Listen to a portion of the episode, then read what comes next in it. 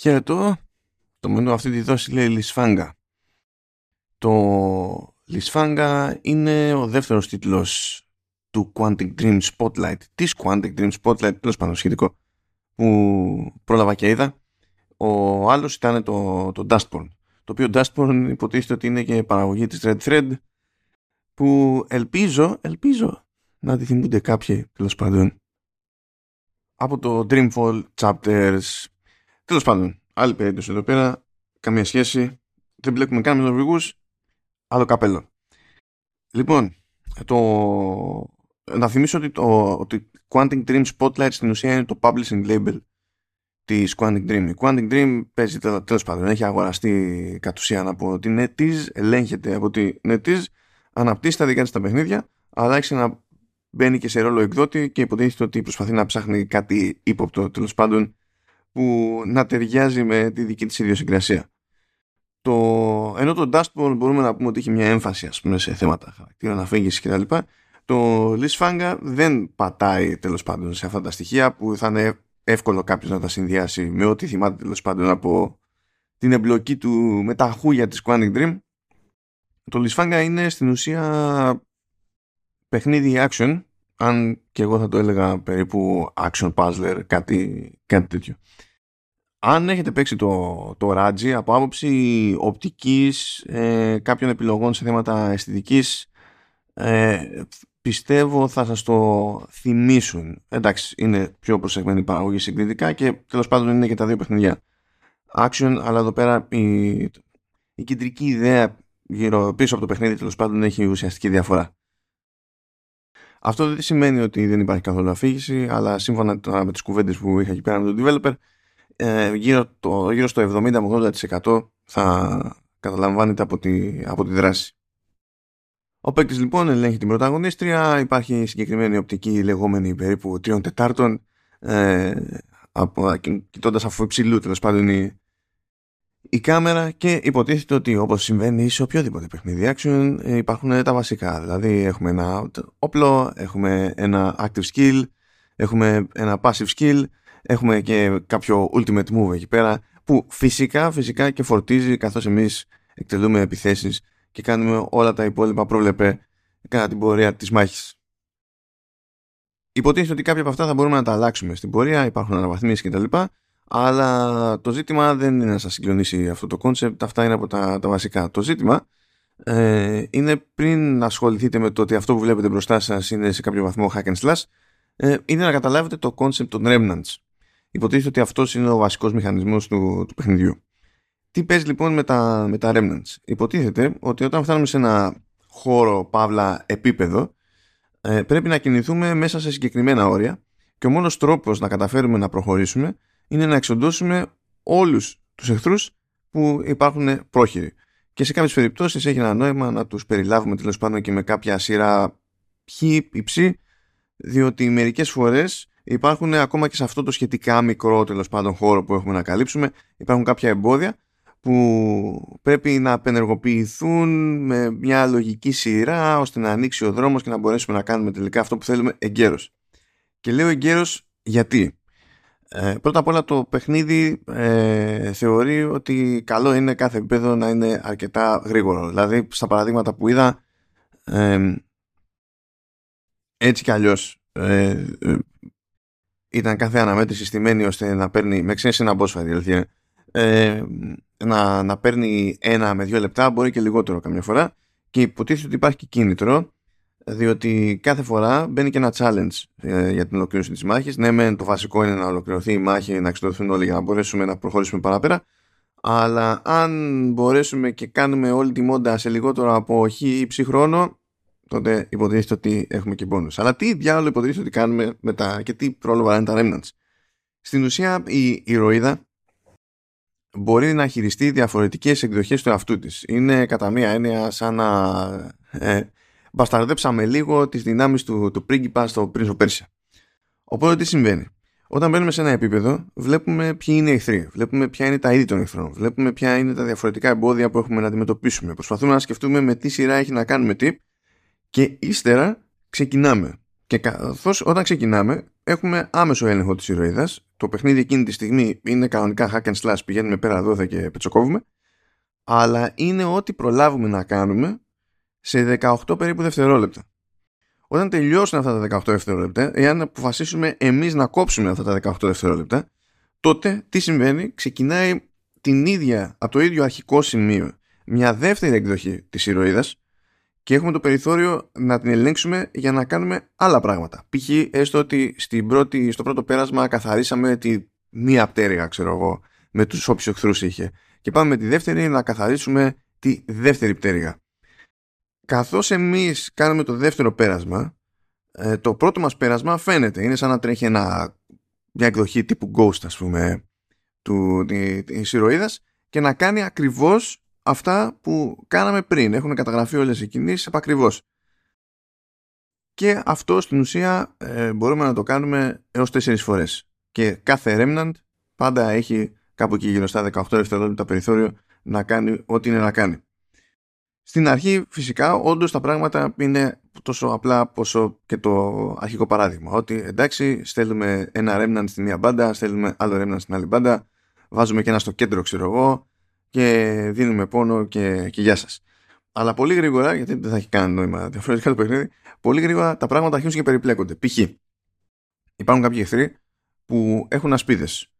Και όταν θα πάμε την πρώτη φορά με, με, το πρώτο, με ένα Remnant, τέλος πάντων, δεν έχει σημασία να είναι η πρώτη φορά, αν πάμε με ένα Remnant, τότε δεν υπάρχει τρόπος να το κάνουμε ζημιά. Το μόνο που μπορούμε να κάνουμε είναι να πηγαίνουμε και να κοπανάμε τα κεφάλια μας, κατά μία έννοια, πάνω, πάνω στην ασπίδα του. Ωστόσο, έχει νόημα να το κάνουμε αυτό το πράγμα, διότι έτσι κρατάμε τον εχθρό απασχολημένο και δεν μπορεί να προστατευτεί στην ουσία από άλλη πλευρά. Οπότε, και με έτσι το ένα Remnant, μπορεί στην πορεία να έχουμε ξεκαθαρίσει άλλους εχθρούς κτλ. Δεν είναι ότι απλά πήγαμε και τον κάψαμε σε έναν, έτσι. Αλλά τέλος πάντων, έστω ότι στο τέλος της διαδρομής είναι περίπου αυτός. Και έχει νόημα να πηγαίνουμε και να βαράμε, βαράμε, βαράμε, βαράμε, βαράμε, βαράμε, χωρίς να, γνωρίζοντας ότι δεν θα κάνουμε ζημιά. Και έτσι δίνουμε το περιθώριο ε, να έχει χρόνο το δεύτερο Remnant, εμείς πάλι τέλος πάντων, να φτάσουμε σε εκείνο το σημείο εγκαίρως. Και καθώς είναι για αρκετή ώρα, για ικανό χρόνο απασχολημένος αυτός ο εχθρός, προστατεύοντας τον εαυτό του με την ασπίδα του σε όσα του κάναμε αμέσως πριν και γίνονται παράλληλα εκείνη τη στιγμή, μπορούμε εμείς να πάμε κύριοι από πίσω και να τον φάμε μπαμπέσικα.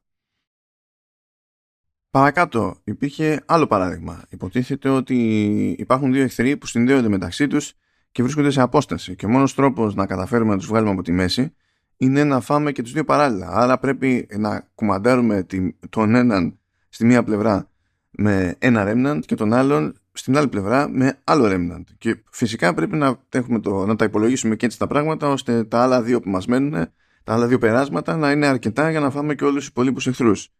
Ε, ένα, ε, ένας βαθμός τέλος πάντων περιπλοκότητας ακόμη, ε, το, εντάξει, το ανέφερα εμέσως προηγουμένως, μπορεί να χρειαστεί να φάμε κάποιο συγκεκριμένο εχθρό για να ανοίξει μία πύλη. Μία πύλη όχι για το επόμενο επίπεδο, αλλά μία πύλη, ένα force field τέλος πάντων, που υπάρχει εκεί για να εμποδίζει τη, την κίνησή μας, το, να μας εμποδίζει να φτάσουμε σε ένα συγκεκριμένο σημείο. Έχει σημασία όχι μόνο να πάμε και να φάμε τον εχθρό λάχανο για να ανοίξει το force field, αλλά έχει σημασία να υπολογίσουμε και σε τι χρόνο έχει νόημα να το κάνουμε αυτό. Διότι αν το κάνουμε πολύ αργά στο όποιο πέρασμα τέλος πάντων αποφασίσουμε να του, να του ρίξουμε εκεί, τότε το επόμενο Remnant που θα χρησιμοποιήσουμε μπορεί να χρειάζεται να κινηθεί γρηγορότερα και να περάσει πίσω από το force field για να προλάβει να κάνει, να, από νωρίς για να προλάβει να κάνει όσα πρέπει να κάνει.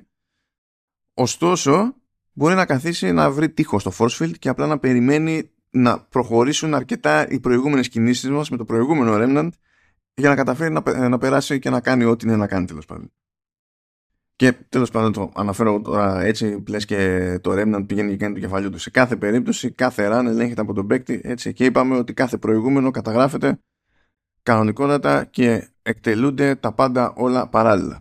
Οπότε κάνουμε ένα πέρασμα, έχουμε ένα πλάνο στο μυαλό μας, κάνουμε ό,τι να κάνουμε. Κάνουμε δεύτερο πέρασμα, κάνουμε τρίτο πέρασμα, κάνουμε τέταρτο πέρασμα. Θέλουμε να περιμένουμε να μας λήξει ο χρόνος σε κάθε περίπτωση. Οκ. Okay. Ε, θέλουμε, βλέπουμε ότι μας παίρνει τέλος πάντων να το κόψουμε νωρίτερα, να το κόβουμε νωρίτερα και μπορεί να κερδίσουμε και κανένα μπονουσάκι. Αλλά έρχεται η ώρα όπου στην ουσία τρέχουν και τα τέσσερα remnants κάνοντας αυτό ε, ακριβώς που, που καταγράφηκε προηγουμένως, με τη λεπτομέρεια ότι προφανέστατα το τέταρτο run έτσι σημαίνει ότι εμείς εξακολουθούμε και έχουμε τον έλεγχο. Οπότε δεν είναι ότι κάνουμε ό,τι κάνουμε και μετά είναι σαν να πατάει κάποιος play, ας πούμε, για να δούμε που, που καταλήξαμε. Οπότε ε, χρειάζεται σβελτάδα στο hack and slash, ok, αλλά πριν ξεκινήσουμε καν θέλει να κόβουμε λίγο κίνηση για να συνειδητοποιούμε με τι εχθρούς έχουμε να κάνουμε, ε, να σκεφτούμε λίγο πιθανές διαδρομές και πιθανές προσεγγίσεις πριν πάμε να κάνουμε το πρώτο πέρασμα, που μετά δεν έχει μα και μου, έτσι, δεν, δεν μπορούμε να καθίσουμε να ανασάνουμε. Και κάπως έτσι καταλήγει το παιχνίδι στην ουσία να αντιμετωπίζει κάθε αναμέτρηση και περίπου σαν γρίφο. Απλά είναι, είναι γρίφος με βάση τη δράση.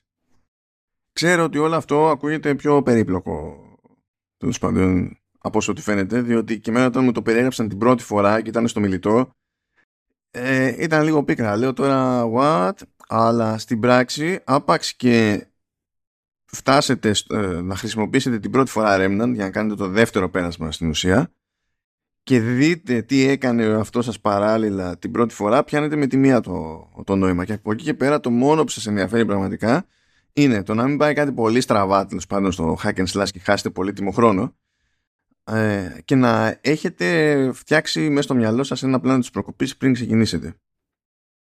Τώρα, αν δεν βγει το πράγμα, αν δεν βγει η συνταγή, ακριβώς επειδή τα επίπεδα είναι στημένα ώστε να μην παίρνουν πάρα πολύ χρόνο, είπαμε σε κάθε περίπτωση τέσσερα περάσματα επί δεκαοκτώ δευτερόλεπτα.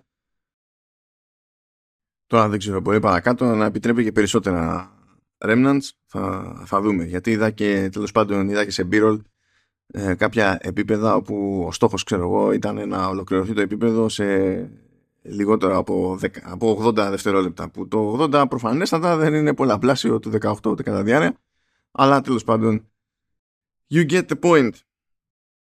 Σε κάθε περίπτωση, και εγώ με το που έβαλα χέρι τέλος πάντων στο παιχνίδι και πήρα μία γεύση, όλα κάνουν κλικ μες στο, μες στο μυαλό, και μετά πραγματικά δεν με ενδιαφέρε κάτι άλλο. Δηλαδή το μόνο που με ένοιαζε ήταν η διάταξη του επίπεδου, τα είδη των εχθρών, ε, η θέση τους στο, στο χώρο, η σκέψη για το πώς συμφέρει να του κουμπαντάρω, και that's it. Μέσα στο κεφάλι μου όλο το παιχνίδι μετά έγινε, έγινε γρίφος.